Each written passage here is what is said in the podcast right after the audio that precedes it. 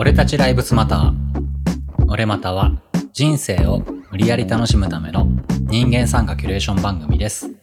皆さんこんばんは。今日も始まりました俺またです。まずは自己紹介からいこうと思います。宮古内の元シナリオライター庄司です。よろしくお願いします。末端漫画家キーワです。よろしくお願いします。えー最後に、元はナビで、東京でウェブディレクターやってます。吉田です。よろしくお願いします。よろしくお願いします。お願いしお願いしますはい、後半戦でございます。よろしくお願いします。はい、えっと、今回から聞き始めた人向けにですね、ちょっと簡単に振り返りをしたいと思いますが、うんうんえーゲスト会でございますね、えー、元漫画家アシスタント現介護職の、えー、和也くんと、えー、自己破産漫画家って言い方がいいのかわからない超えた超えたもうそっからフェニックスのより超えたそうそうそう。あのー、絶賛、まっている。えー、ギャグ漫画家なのか、01漫画家というか、振り切り系漫画家として今、えー活躍、えーされている、えー上谷美希先生に、えー来ていらっしゃっています。今回もよろしくお願いします。よろしくお願いします。よろしくお願いしよろしくおます。願いします。でですよ、でですよ。まあ、どんな話をしていたかという振り返りなんですが、まあ、和也くんがですね、えー漫画家アシスタントの方一回ちょっとストップをして、えー介護職、えー介護のお仕事に就いたんですが、まあ、ちょっとそこで行き詰まりを感じ始めましたと。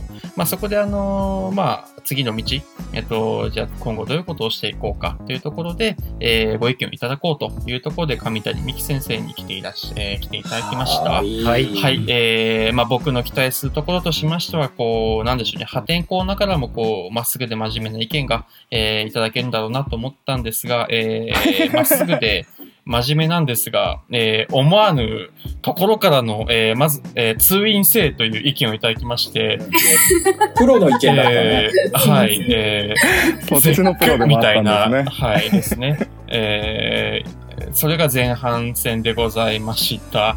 どんな前半だよって感じなんですけど。普通に心配しちゃいましたね。うん、そうなんだよ。とほんと豚骨ラーメンなんだよ。いきなり出てくるのが。濃いんだよ。アメリカンコーヒーぐらいから始めたいんだよ。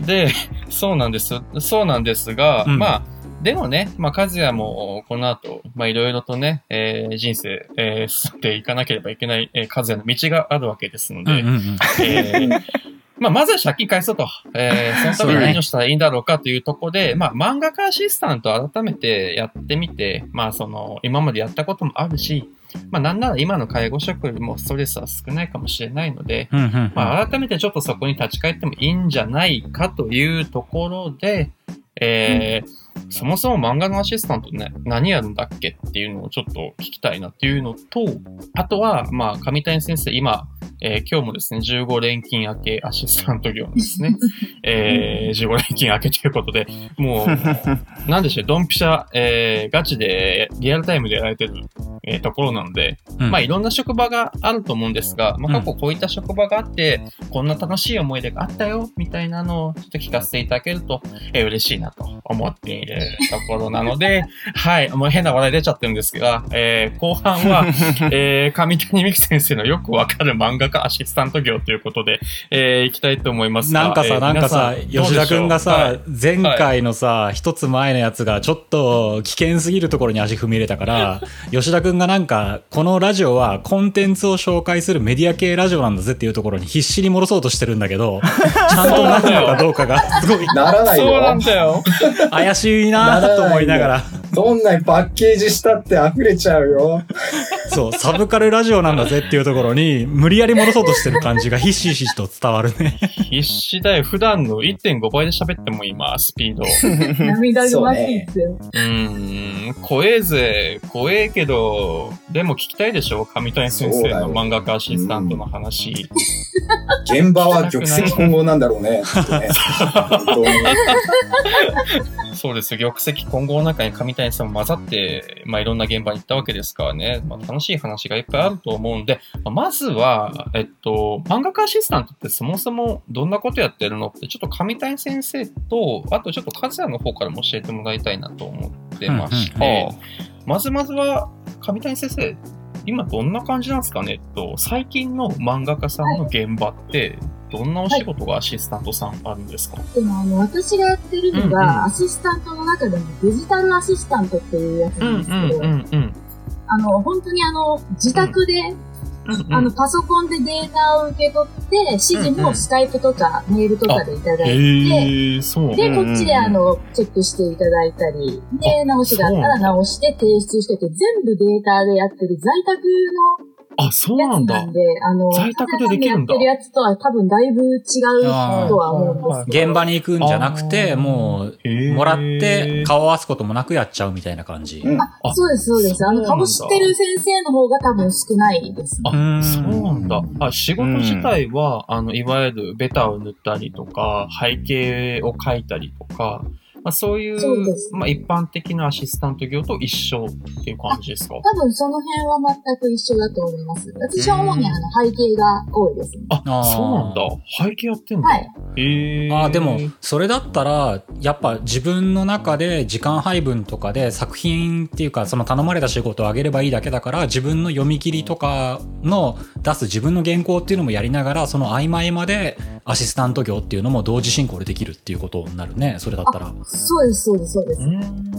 まあすごく、あの、いい、すごいいいし、あの、職業というか、なんか、ある種転職だなって思いながら楽しくやらせていただいてああ、なるほど。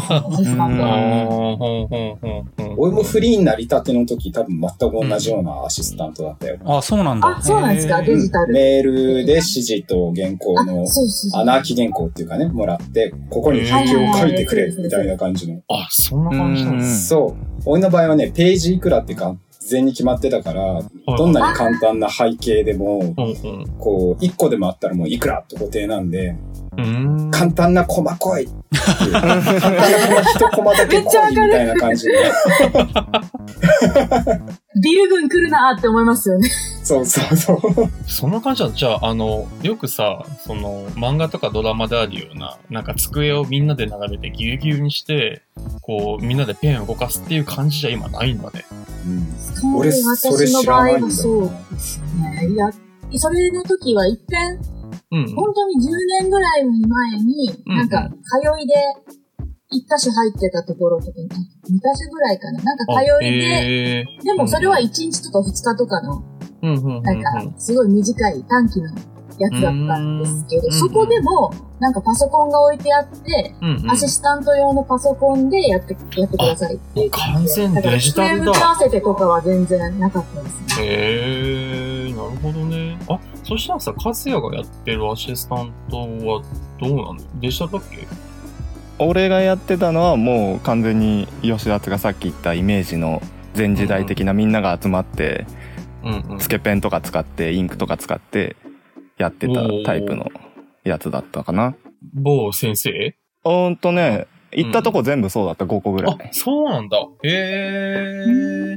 結構まだこだわってるじゃないけど、うんうん、うでん。デジタルがそもそも苦手とかいう先生もいたりあ言いますね。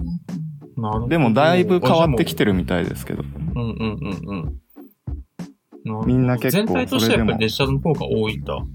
あー絶対そうだと思う。なんかそうすると、現場に行ってた数は、じゃあもしかすると数屋の方が多かったりするのかね。いやでも俺5人の先生についたのかな？ほうほう。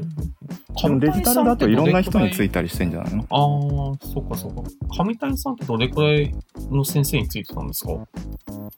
でも私結構臨時とかも多くて、あの、専属でやってた人もいるんですけど、そのレギュラーアシスタントと臨時アシスタントっていうのが、あ、ねえ、そうなんだ。うんほうほうそうなんですよ。結構デジタルって臨時が多くて、それこそあの、あの、なんか距離とか、家までの距離とか条件とかいろいろ加味してる暇もないぐらい。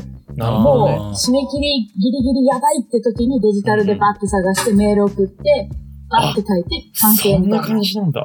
もう、んそういう人、もう結構そういう先生も。いらっしゃるので、だから数だけうんうん。で言うと、この前数えてみたんですよ。その、錬金してる間に、もう何になるかなと思って。そしたらちょうど20人は超えてましあ、た。すごいね。うんうんうんうん。で、渡り歩いてるわけでまあそんな感じなんですけど。なるほど。なんかその、先生によってさ、職場の感じとかって違ったりするんですか？まあ仕事の種類とか、原稿の感じにもよると思うんですけど、やりやすさとかやりにくさとかって全然違います。食い気味できたね。食い気味できたね、食い気味できた本な。ね、ちょっと声デジ低かったよね。タルだと指示が違いそうですね。全然違います。あ、そうなんだ。本当にあの、説明が上手い人と下手な人ってこうやって分かれるんだなって、めっちゃ思います。なんかもう。あんで、大体あ、の、そんなこと言うと語弊が生まれるかもしれないですけど、20人渡り歩いて思ったことは、うん漫画家って神かゴミしかいないんだなっていう。そうなんだ。だから今回神に当たるかゴミに当たるかって。ちょっと待って、ゴミの話めっちゃ聞きたいんだけど、まず神の話から聞こうかな。ど、どんな人が綺麗な神なんですか？世界から。えっと、神の先生の場合は本当になんかあの、うんう社会人経験があったりだとか、当ああー、なるほど。ああ。人とコミュニケーションが取れる。はい、もう基本的にあの自分も含めてなんですけど、うん。結構漫画描く人はコミュ障が多いと言いますか、あんまり、うんうん本当にコミュ力に特化しますね。なんか、んこっちが質問しやすかったりだとか、ん。なんかね、質問して嫌な顔されたりとかをしないっていう、うん。普通の職場ともなんか近いね、それね。うん。でも他の人に、なんか、うん。いろんな職場でも一緒だと思うんですけど、なんか、うんアシスタント業とかをやってない友達に、今回の先生は神だったわっていう話をうんうん。すると、なんか、え、どんな感じなのって聞いて、いや、これをしたら、なんか、こう返してくれるし、これを聞いても怒んないし、こうだよって言ったら、それ普通だよって言われることが。そうだね。だから、本当に、普通の人に当たったら、やったっていう感じが、確かに返事をしてくれるっていうだけでかなりありがたいっていうのはあるかもしれないね。なんかさ、聞いてるとさ、聞いてると、神のハードルすげえ低い気がするんだけど。低い低いいや、本当低いよ。質問に答えてくれるってだけで素晴らしいって。うん、でも逆言ったら、あの、まアシスタントもそうらしいですよね。多分、神とゴミ に分か。れあるとなるほど。そ思うんです。けど、なんか、あの、一遍、通いで行ったところで、普通にこれこうして、みたいなことを言わうんうんれて、うんうん。で、あ、わかりましたって言っただけでめっちゃびっくりされたことがあって、ざわざわみたいな感じになって、え、どうしたんですか？って聞いたら、いや、前に来た人とかその前の人とか、返事が返ってこなかったから、あ、アシスタントでも返事してくれる人いるんだって思ってびっくりしちゃいましたって言われて、これは、この業界はってちょっと思いました。地獄だ。地獄の業界だね、なんハーか。ドルが低ねいぞ。地獄だね。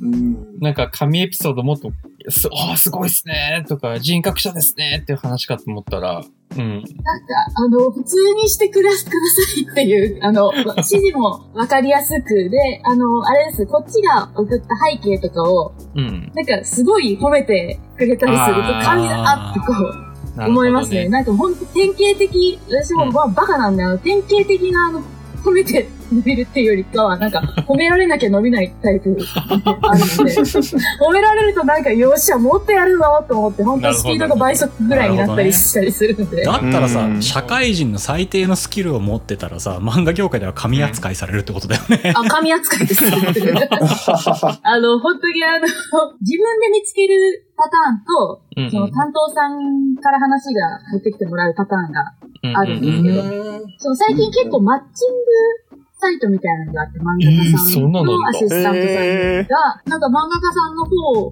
が条件出して、こういうのを連載します。で、こういう条件で人探してます。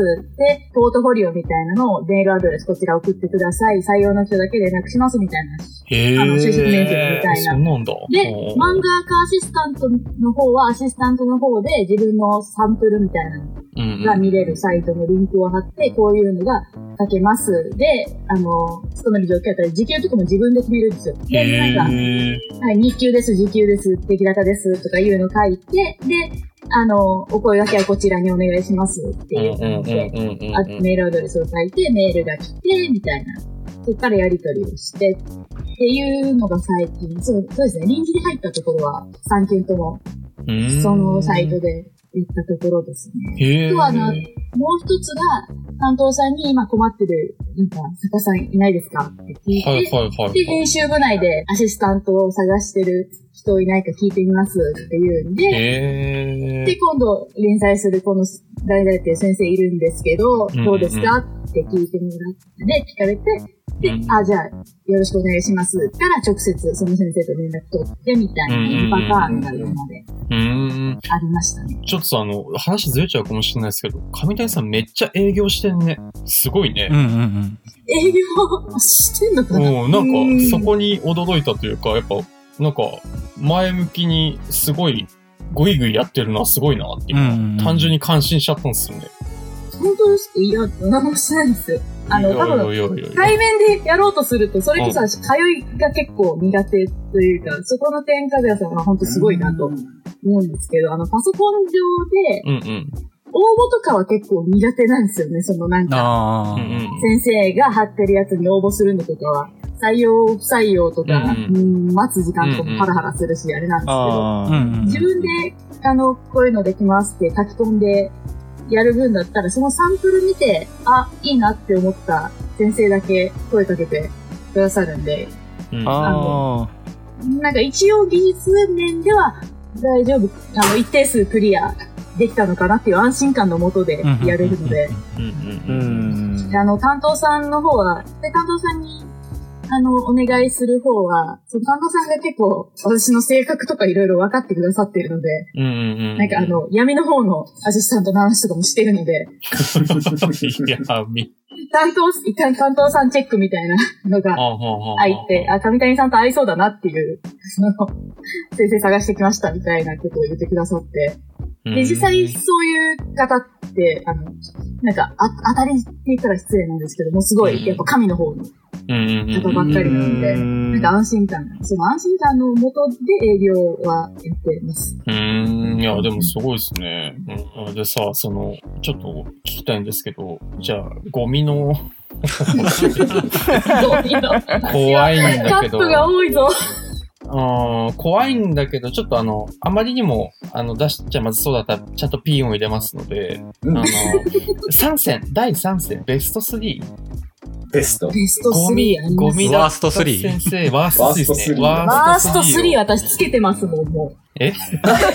そいつは気をつけろよ。はいはいはい。ランカーたちがはい、じゃあ。ワースト3、どんな職場でどんなことがありました？はあの、ワースト3を、あい。ワースト3は、あれですよ、あの、勝手にあの、坂上忍って呼んでるんですけど、突然失礼します。とても生々しい話が続いたので、リスナー様の健康のためにも、ここでは3位と2位は割愛させていただきます。なんか、第2位まですでにちょっと寝ちゃっとしてて怖いんだけど、うん第、第1位、ど、どうなっちゃうんですか第じゃあ、第1位行きましょうか。はい。はい、第1位は、あの、あの、私は、女って呼んでるんですけど、ちょっと、それ、それ、特定害になっての人にしま。って。ねなんかもうそれ以来し、あの、は好きなんですけど、人ダメになっちゃって。ごめんなさい、本当に。いい人ももちろんいるし、知ってるんですけど、どうしてもトラウマで、何があったのそれ。そんなのは。それが、そこも、い、なんか、デジ、基本デジタルだけど、うんうんうん。一旦通いみたいなうんうんうん。感じのところだったんですよね。これ言うと多分、そのエピソードとして語ると結構ちまちましたものではあるんですけど、うんうんうんここは結構積み重ねというか単独犯なんですけど、うんなんか他のアシスタントさんとどうとかじゃなくて、うん。うんなんですかね、あの、単純にすっごいめんどくさい女だったんですよね。その人出身でう、んだから舞台の漫画を描いてたんですよ。うんうんうんおーだいぶ狭められるね、それ。だいぶ狭くなってます。はいはいはい。で、書いてて、で、ぽい置物みたいなのを飾ってたんで、あ、あれなんか、そこで買ったんですか？みたいな。うんうん。聞いたら、あ、そうなんですよ。なんか最近越してきて、みたいな話になって、で、私、その、めっちゃ好きなんですよ。あの、なんか旅行でちょうど行ったところだったっていうのもあって、うんうんで、なんか、あ、私、ちゃ好きなんですよ、みたいなことを言ったら、なんかすっごい突き放される感じで、うん。いや、無理しなくていいですよ、みたいなことを 言われて、え、出身地褒めたらこんな返し来るんだって思って。な、なん、何？って思いながら、あの、私は必死に、いかにその、先生の出身地が好きかっていうのをそこからプレゼン始めて、いや、この前、旅行に行って、ここにも行って、ここにも行って、みたいな、言ったら、あ、そうなんですか？ってようやく信じてもらえるみたいな。何の弁護これ？って思いながら。うん で、でその後、なんか、じゃあ、あの、夜ご飯食べに行きましょうかってことになって、うんうんなんか休憩になって夜ご飯食べに行ったんですけど、で、で、そこが、あの、まあ、もんじゃ焼きみたいなところだったんですよね。はいはいうんうんで、なんか、あの、ちょっとここ気になってたんですよねって言ってうん入ったら、結構その、有名人とか漫画家さんとかの、なんかサインが結構飾られてて、あ、うん。有名なとこなんだ。うんうんうん。で、その先生の方パッと見てみたら、えー、ここ漫画家とかも結構来るんだ、みたいな感じで、おおーって思いながら、ついていって、で、席に着いて、で、まあ店員さんが水とか運んでくるじゃないですか。うんうん。店員さん水とか運んできて、で、なんか注文取って、向こう行った時になんか、あの人、私も漫画家ですって言ったら、絶対びっくりしますよね。ま、言わないけど。おーすげえどういうアピールなんだろうな。なんだこれ。すごい鼻が伸びてると思って。で、でもその後、店員さんが料理とか持ってくるたんびに、店員さんいなくなると、いつよっかな？いつにしよっかな？って言うんですよ。すごいじゃん。すすごいごい自信だな。言うな言えよって思いながら、でもこっちも 一応よいしょしながら、なんかあの、次水持ってくるときに言いましょうかね、みたいな感じを言ってるんで、で、なんか個人的にこう、なんか思、思ったのが、万が一その店員さんがその人知らなかった場合がすごい怖いなと思って。うんうんうんうん。そうっすよね。ああ、そうなんですかぐらいだったら、この人すげえ憤慨するんじゃないかと思って、この場では言わせたくないと思って。うんで、あのー考え抜いた結果なんか、いや、あの、しばらく通って、常連になって、あの、ちょっと顔見知りになったぐらいで、実は私もっていうのが一番びっくりするんじゃないですかって言ったら、あ、それですね。って結局そのまま 戦争は回避できたんですけど、そっから、あ、とりあえずちょ、ちょっとめんどくさい人ではあるけど、これから通いだったら絶対に嫌だけど、まあ、デジタルだから、まあ大丈夫か。って思って、うん。で、まあ、次、次からなんかデジタルだったんですけど、なんかその人の、あの、か、あの、ベタとか、トーンとかの処理だったんですよ。うん。背景じゃなくてで、なんですけど、その人の、なんか、ベタめちゃくちゃめん、めんどくさいから、めちゃくちゃあの、なんか、複雑なやつで、普通のやり方じゃできないやつだったんですよね。うんうん私もそれ初めて見るから、一応もう見よう見真似で、頑張ってやるんですけど、まあ直しもめちゃくちゃ入るし、まあそれは技術面なんで全然仕方ないなってこう思ったんですけど、キャラクターによって、あの、髪の光り方違いますんでっていうあ感じのがあって、ー。で、それも一応キャラクターごとに分けてたんですけど、キャラクターごとだけじゃなくて、なんか、その時の感情でも変わるみたいなことやってて、へで、それは指示書いてないんですよ。だからこっちで察して、この登場人物は今きっとこういう気持ちだから髪の毛はこういう光り方をするだろうみたいな。厳しくないそれ？む、無理やん、それって。エスパーじゃねえんだから無理やんと思って。で、それだったら指示に書いといてくれって思うんですけど、なんか質問すると機嫌悪くなるんですよ。なんかこんなこともわかんないのみたいな感じで。で質問すると機嫌悪くなる人が一番困るんですけど、あの、2位の人もそうだったんですけど。うん、だから一応、でも聞いてもよくわかんないし、とりあえずなんか言われた通りにやって、でも言われた通りにやっても、あ、ここは雰囲気違うんで違いますって言われるんですよ。うんで、なんか、いや、なんか察してが行き過ぎてるな、と思って。アーティストの職場だな。んうんそうなんですよ。で、一番ちょっとあれだ、あ、何ですか？いや、大丈夫です、大丈夫。ちょっあ、と、誰ですか？あの、しんどいと思って。ひどいっていう。そんで、なんか一番あれだったのが、原稿料を勝手に下げられるんですよね、そこ。えーなんでや仕事やぞ。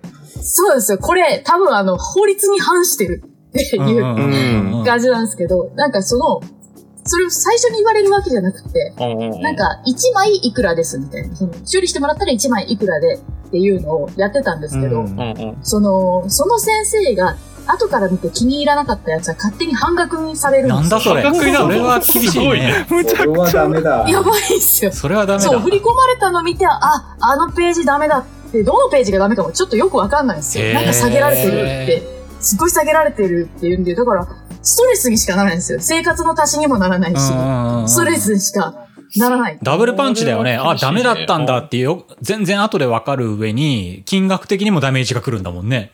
そうなんです。で、なんかその次の月になると、その場で言ってくれたらいい、さっきもそうなんですけど、本当にその場で言わない人が一番厄介というか、ここ直してください、こうしてくださいって指示もらったら全然やるんですけどう、ん。その人、その時は指示しないのに、その次の月になった時に、うん私のそのダメだった部分を、うん。なんか過剰書きにして羅列してデータで送ってくるんですよ。前い回言え、辛い、それは。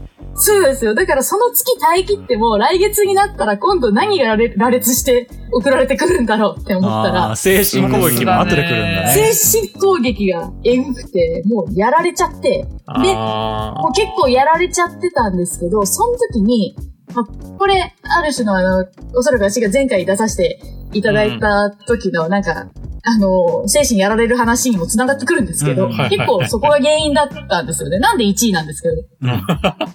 あの、結構精神やられてて、でうんも、そこは、なるほどね。っていうか、あの、私もともとそこは専属でやってた先生が別にいらっしゃって、で、その先生が次の連載をするまでの空いてる期間、その準備期間にそこに入ってもらうよって、それは当時の担当さんが持ってきた仕事だったんですけど、だからその担当さんも、その先生、そのの、いいね、ワードがいい。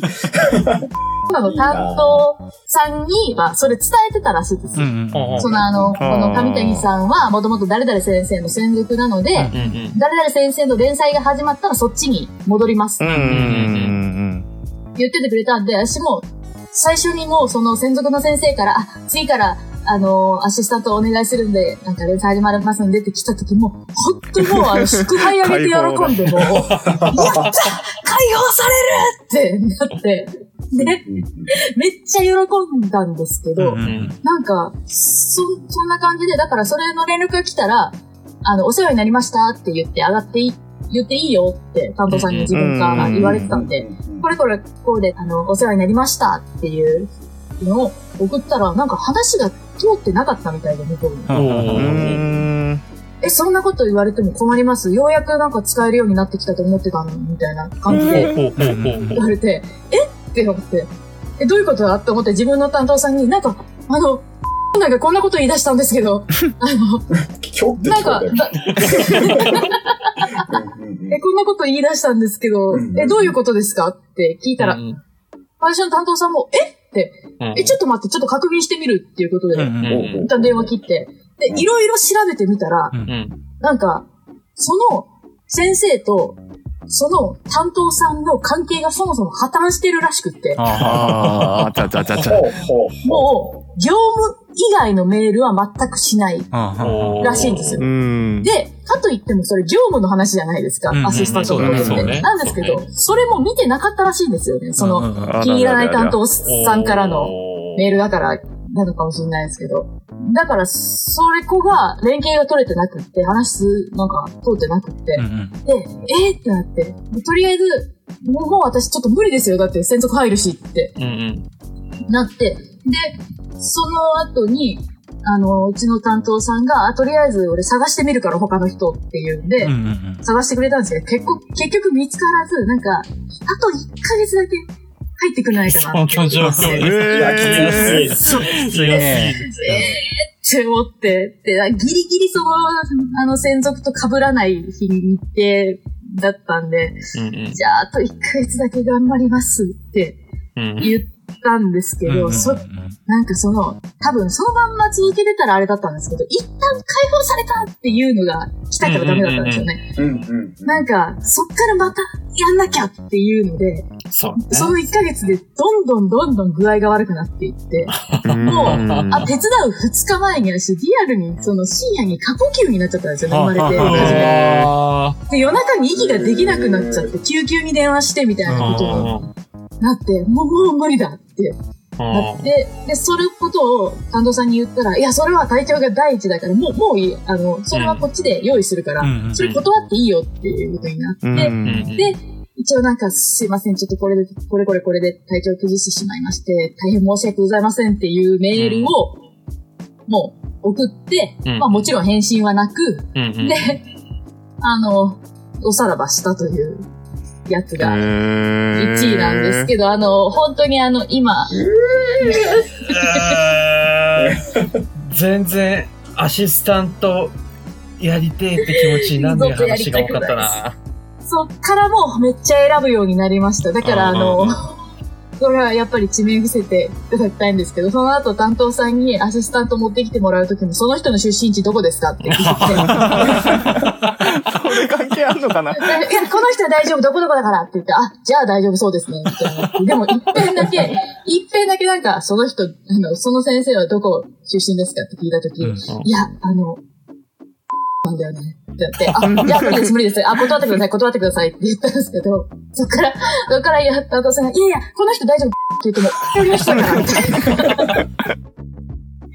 どっちかっていうとこっちの県寄りだから多分大丈夫みたいな。で、その人は大丈夫だったんですけど。だから、一概にそうも言えないなっていうのはそこで、あの、分かったんですけど、そっから私、完全にしばらく、その専属の人以外入りたくないっていう、その、なんか漫画家恐怖症みたいな感じになっちゃって。しょうがないね。それはね。一応その出版社のパーティーみたいな、新年会みたいなのが当時あったんですけど、そこ行った時に、あの、作家のなんかネームプレートみたいなのがあるんですよね。で、それをつけてみたいな。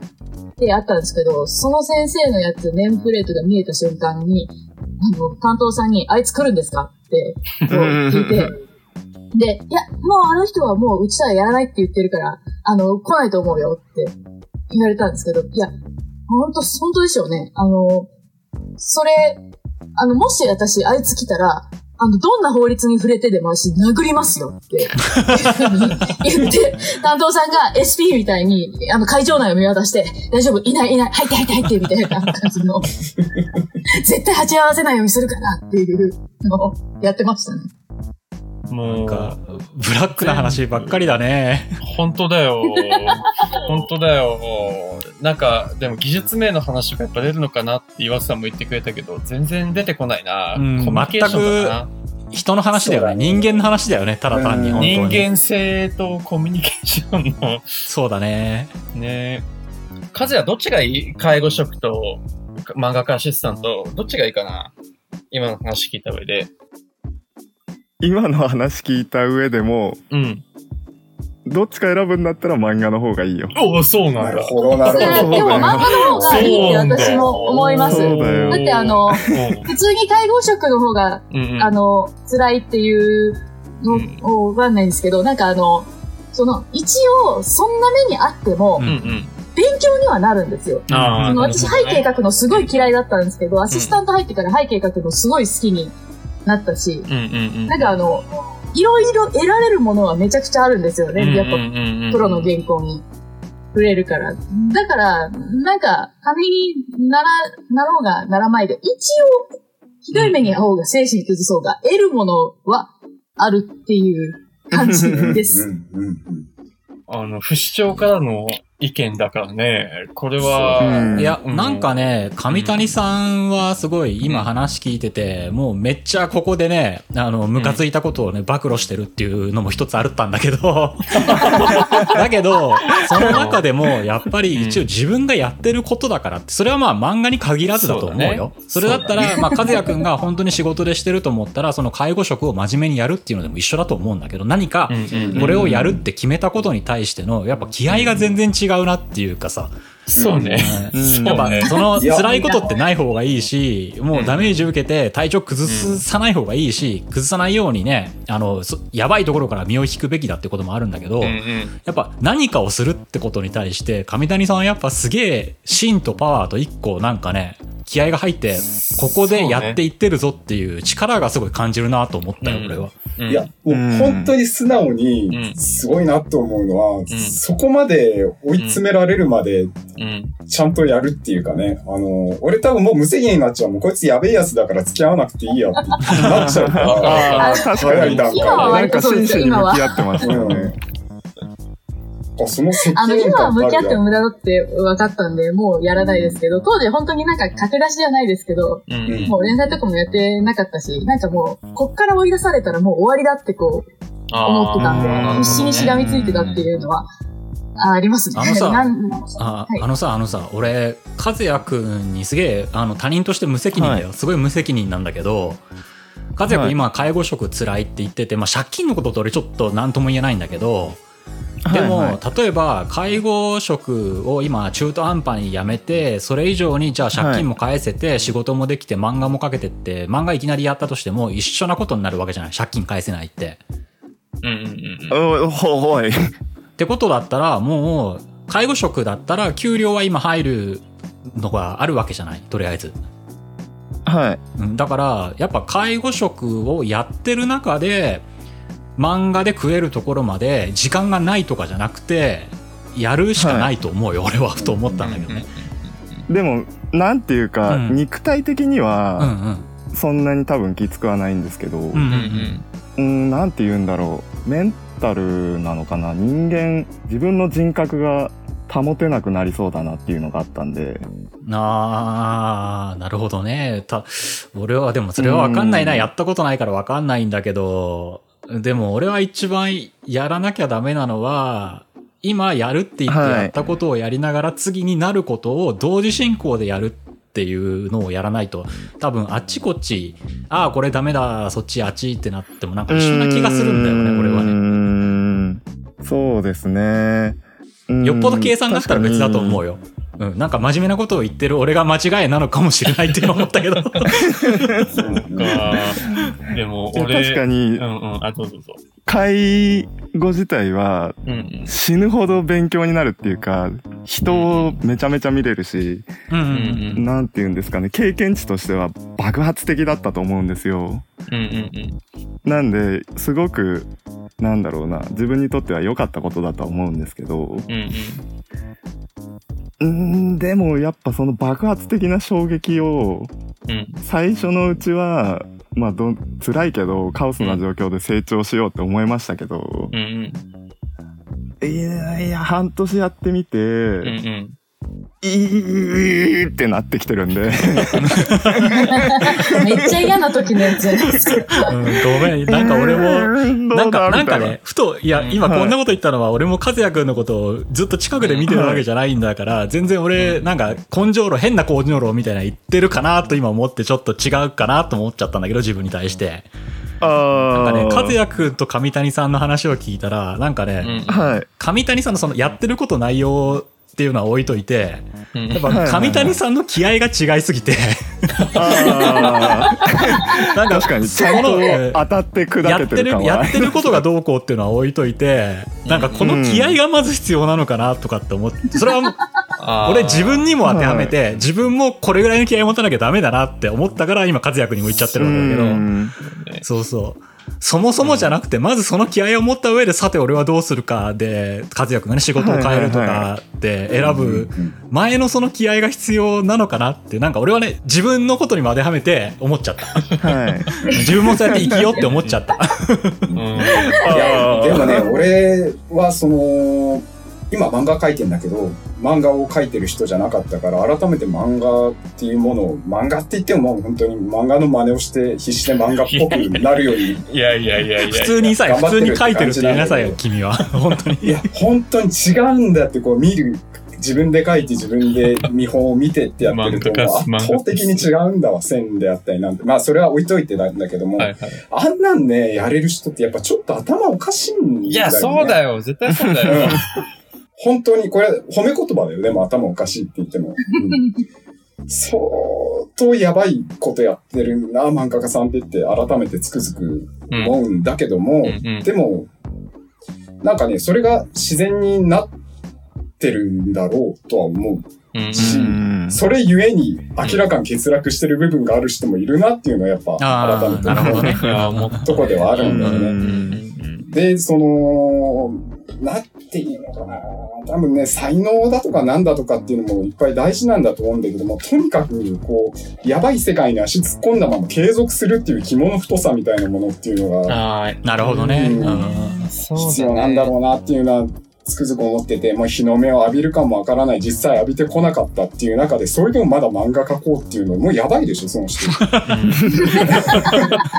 くのも大変だし。うん場合によっちゃもう全然ダメって言われ続けてる人もいるわけじゃない、うん面白くないとか。はい。そういうでも書くんだから、もう、おかしい、おかしいんだよ。よほど好きなんだろうね。あもしくはもう後戻りできないっていうのもあるかもしれないけれども。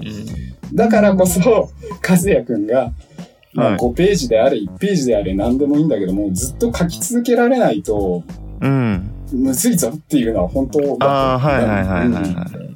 本当なんだな。うんうん。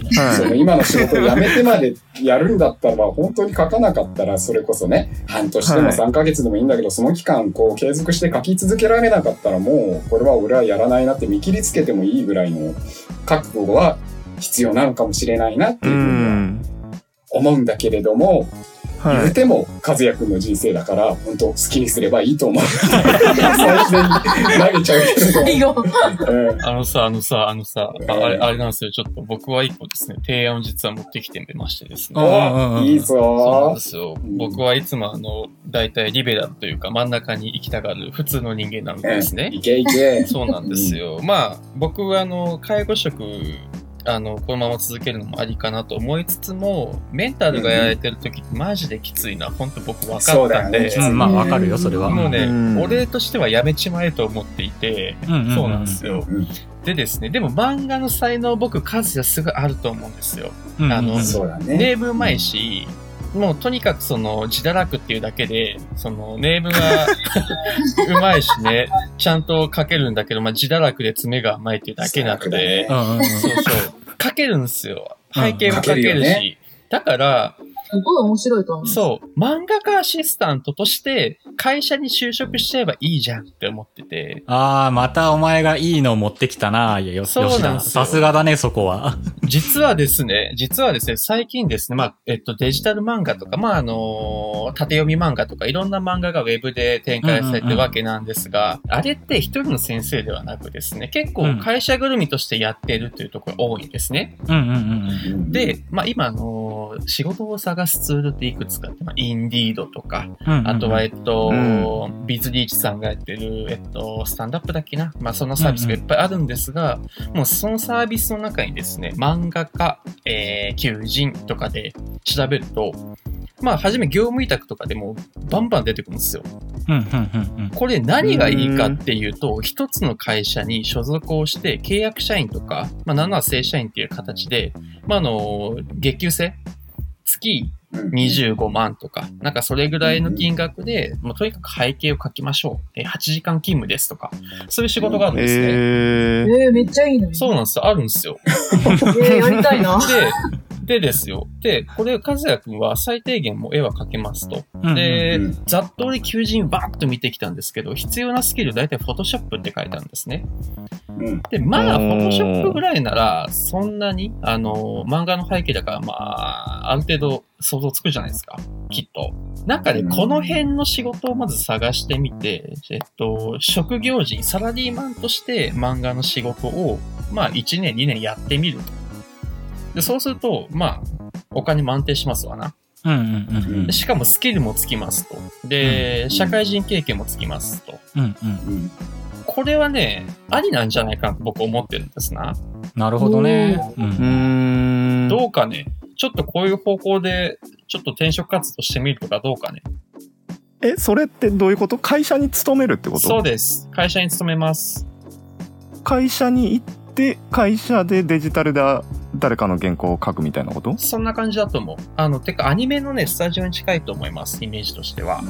うん。あうんー。あのーここまで、えっと、作画が終わったんで、じゃあ、ここから背景の、えーは背景派の方お願いしますとか、まあ、そういうパターンもあると思うし、あとは、あの、一人の先生がキャラだけ書いたのを普通のアシスタントと同様で、あの、ここ埋めてねっていう形で来る。で、これはでも、会社に所属をして、で、会社の、うんえーに雇用される形で、漫画のお仕事をするっていう感じですね。これ結構あるよ、こういう仕事。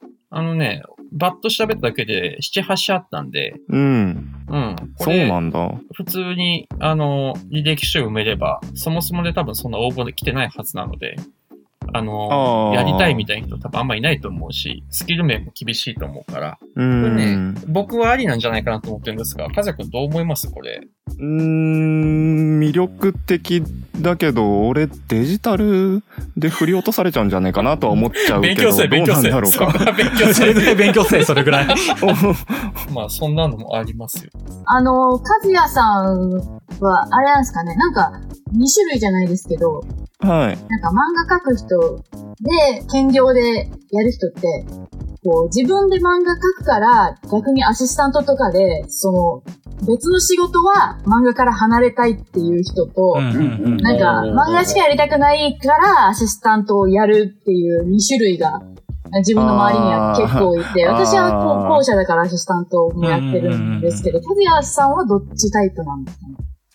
僕は、前者だと思って、介護職に就いたらボロボロになっちゃったっていう、よくわかんない感じになってるんですけど、なるほど。ね。うん、確かに上谷さんの言うことすごいわかりますね。あんまり別に人の、またむちゃくちゃなこと言ってんなこいつってなりますけど、人の原稿 手伝ってても、上谷さんほどすごい勉強になったとか、もうあんまり思わなかったなっていう。いや、絵は、絵は確かに成長したなと思ったんですけどうんうん、あんまり、そこじゃないのかな、漫画って。自分が足りてないとことかも、なんか絵とかよりももっと別のところなんじゃないかなと思って、それで介護とかも、その、なんだろう、すごい勉強になったなと思ってるところではあ経験とるんですけど。してのね。うんうん。はいうん心揺れまくりだったんで、まあでも、何にしてもやっぱ今の仕事があまりにもはい。きついっていうか向いてない、向き不向きもあるからね、当然。うんどんな仕事であっても。そうですねうんまあでもそれ、あれなんですよね。なんか、いろいろその、会社の人にもい相談してみたんですよ。うんうんうんうん。もう、そろそろ限界だと思いますぞ、みたいな感じで。うん思いますよってな、ござるキャラが柔らかい。結構厳しいっす、みたいに言ったら、多分まあ、人手が足りてないし、やめてほしくないんだろうなっていうのもあるんですけど、うんうんいやいや、向いてるよ、みたいなすげえ言われて、うん。うんうんえ、そう、そう言われちゃうとな、みたいなのもあって、まだ慣れてない段階なんて、今壁にぶち当たってるだけだよ、みたいなことも言われて。まあ、半年だもんな、本当に、あの、まあそうかずやくんが辞める辞めないは置いといて、うん。そはい。の。それはどっちでもいいんだけど、うん。半年じゃ向いてるか向いてないか、以前の問題だからね、まだ。まあ、うん。何何やっても。ううん。んだからどっちにしても、まあもうちょっと様子は見んのかなっていう感じにはなってるんですけど。うん。うん。うんうんうん。僕は、漫画系の求人いっぱいあるんだけどな楽しそうなの。これが転職したい仕わ。事はそう。ね、本当にあると思うんだよな、仕ある事自体は。よ。なんかやべえ編集プロダクションの編集とかめっちゃ応募してるよ。え、どういうこと？編集側ってこと？編集側もありだよ。練習がやばい。あと YouTube 漫画のね、イラストレーターとかね、アシスタント職とかもね、応募してますよ。えなんかあの、さっきと言ってることがまたちょっと違ってくるんですけど、うん。あの、もちろん人の手伝って楽しいっていうのは自分うんあるんですけど、なんかそれやってると自分のも書きたくなってくるんですよね。あーなるほどね手伝ってると。うんなんかそこが自分的にはアシスタントやってる相乗効果であいいあなっていうふうには感じてます。ーうんうんうんうんうんうん。上谷さん強えなっていう結論にいっちゃいそうだな。俺もすご今くそう感じた。うん。うんめちゃめちゃちゃんとやっとるってうん、感じ。ちゃんとしてる。うん自己破産してますし、ダメですよ。カードさえ回さなければね。そうそうそうそうそうそう。カード回しが今日もう回せないんでね、カード。回せなくなっちゃったからね。やっぱ、その、打たれてもね、その立ち上がり方なんやかんやっていうのも、すべてその、ダメでしたじゃなくて全部血肉にしてるよなと思うよ。そうだね。すごいよなと思うよ。うん確かに、あの、親からただでは転ぶなってずそうそうそう。っと言われて食いつかれてもさ、なんか、しゃぶられてもこっちもしゃぶり返しとるよな、全部。とりあえず経験すべてを。絶対的な執着本当にスマートにこなせなくってあもの、、も、もののけ姫のあの、わーって出てくる、なんだっけあれ、たたり神みたいな、それぐらいの強さうんを。そうだね めっちゃ、えそれはめっちゃ言われたことあります。言われたことか語りが似てるとお前思い出すみたいな。なんかね、その経験の実際のことがどうこうっていうよりも、その上谷さんのね、こういうしゃぶり尽くす感が俺は一番今日は勉強になったかなといやね、思ったよ。本当にね思う。思う。そう。なんか、生も負も、ね、うんうん。生も負も全部しゃぶり尽くしたるぜ感がすごい。全。部喋りつれますよ。なんか、職場の話を聞きつつも、結局上谷さんのすごいパワーを受け取ってしまったんですが、うんどうしようかね。うん。数やないか受け取るものはあったかい今回。え？なんかよくわかんなくなってきちゃった。そして、そしてさ、この何回も何回も和也くん出てもらってる最後のまとめはいつも一緒でさ、特に何も感じてない和也くんっていうのが最後にいるんだよねえって言われる。俺に腕押しなんだよな。そうだね。人、優位が独尊なんだよ。そうだね。ね、素直そうなんだけどね、案外聞いてないとこはあるよね。何やっても受け取るものが一切ない感じだよね。まあ自分でそうだなって思ったらきっと直進するタイプなんなるほど。ど。ないですね。うーん。オチがいつも一緒なんだよ。上谷さんちょたっと。待って。ちょっと待って。いや、でもなんかあの、あの、あれですよ。逆に言ったらわかんないですけど、いろいろできるからこそ、いろいろ転職して、あの、悩んだりとかするのはあるかもしれないです。自分はもういろいろとバイトとかも。もやってみたりはしたんですけど、うんうん。結局なんか社会に馴染めなくて、で、ようやく、そう、漫画家、あ漫画家って、そういう漫画関係のことは自分でも嫌にならずに、なんか、できるんで、うんうん逆に行くとこがないんで、いるっていうの。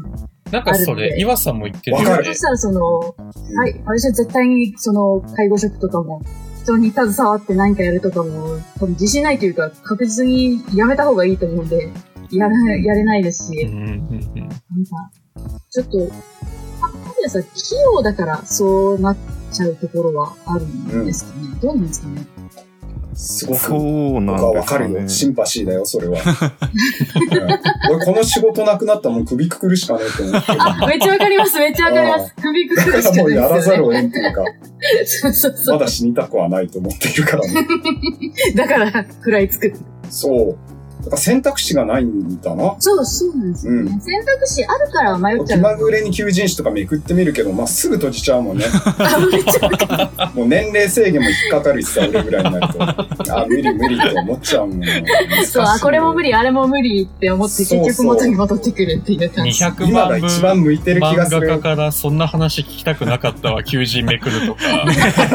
やめてくれよ。なんとなく求人誌は手に取りますよ、そりゃ。うん取やめてる取る。くれよ。めくってる。なんまだいけるかもしれんと思って。そうそう。なんちゅう話してんだよ、それ。もういつどうなるかわかんない。だから、和也くんのことだって前回も言ったけど、全く他人事じゃないからね。うんうんうんううん。ん。だから借金はしないように、まあ、してるけど、ローンがあるけど、身のある借金とかまあ気をつけないとなとはつくづく思うね。ほんと人事じゃないんだ。安全圏には全くいない。そうな。安全圏、そう。うん、5億貯金があったらもう、うるさい、うるさい。もう、まとめよう、全部。よし、よし。まと、まとめられなくなってきたけど、まとめようかな。どうしようかな。うーん、のれんに腕押しって感じだったんですけど、俺の中の一本さんがだいぶ困ってきてるんだけど、うーん、どうしようかな。どうしようもないよな。頑張るしかないな。うんうん頑張れ俺もね、うん結局、選択は自分ですればいいけど、何やっても、まあ頑張ろうよっていうことしか。そうだなまあでもその、神谷さんの全てを血肉に変えていくその、なんだろう、ストロングスタイルというか、なんかこれはぜひ真似するべきところだなと思ってて、あの、全部ね、辛い話、笑い話として今日もワーストそうそうそうそう。ワン、ツー、スリーと話せるぐらいの強さというところをね、まあみんな、僕もですが、身につけていきたいなと。ね、思う僕も身につけて、そこが一番身につけていきたいかなと 今日は思いました。うん、神谷さんすうんげえな、でいつも終わっちゃうんだな、神谷さん来るとな、すげえな。ね。いやいやいやいやいや、強えんだよな。強えけどな。強えな。強えけど。目のまとめ方です。借金はやめよう。借金はやめましょう。借金はやめよう。借金どうにかし。よう。うん。はよし。はーい。はい。一冊のはーい。が出た。はい。い。ははよし。まあ、やってい。きましょうかな。やってい。きましょうとい。うことでみんなやってい。きましょう、和也くんじゃあラストに今日も特に受け取るものがなかったとい。う結論でよろしい。ですかい。い。や、そんなことはない。んですけどね。そんなことはない。んだよな選択肢として、なんかい。ろい。ろ教えてもらったなとは思ってるんですけど、なんですかね、そっから持ち帰って検討しますっていう感じ。検討してるうちに忘れるんだな。なんか自分のこと話してると、全く頭が働かなくなってボワボワしてくるんですよ。それやばいっすよ。やっぱり、やっぱり病院じゃないですか。病院病院だな。病院だやっぱ病院っすよ、それは。そうそうなか。のかな頭ぼやぼやはぼ病院です。不安な終わり方だ。不安の終わり方になった。あーでも、ね。行ってきますということで。うん。そうだ。どこへ、どこへどこへ行くかはっきりしよう。心療内科だな。心療内科か精神科に。いろんな不安を抱えながらも生きてる人間がいっぱいいるということで、今今日は終わりでよろしいでしょうか。はい、みんな頑張っていこう。ななん、なんて言うんだろう、うん最後ねちょっといいこと言うとね、あの、不安に押しつぶされずに、正当な良い不安を持って頑張っていきましょうということで、よろしいでしょうか？あー素晴らし。いそうだそうだ。うん、素晴らしい。どうせ死ぬんだから。うん。どうせ死ぬんですよ。どうせほっといても死ぬんだから大丈夫だ。そうです、そうです。うん。じゃあ、吉田くん、締めの言葉はいをお願いします。えーっと、今日の話も、みそじとね、あの、よそじ ?30 歳と40歳の話だからね、おめえうん話だよ。すごい生な、リアルな話を聞けて、胃が重いっす。まだまだいけるぜ。いくぞ。ではでは。はい、じゃあ、怖いな。ありがとうございました。ありがとうございましたありがとうございました手が汗まみれ。1時間20分めっちゃ話してる。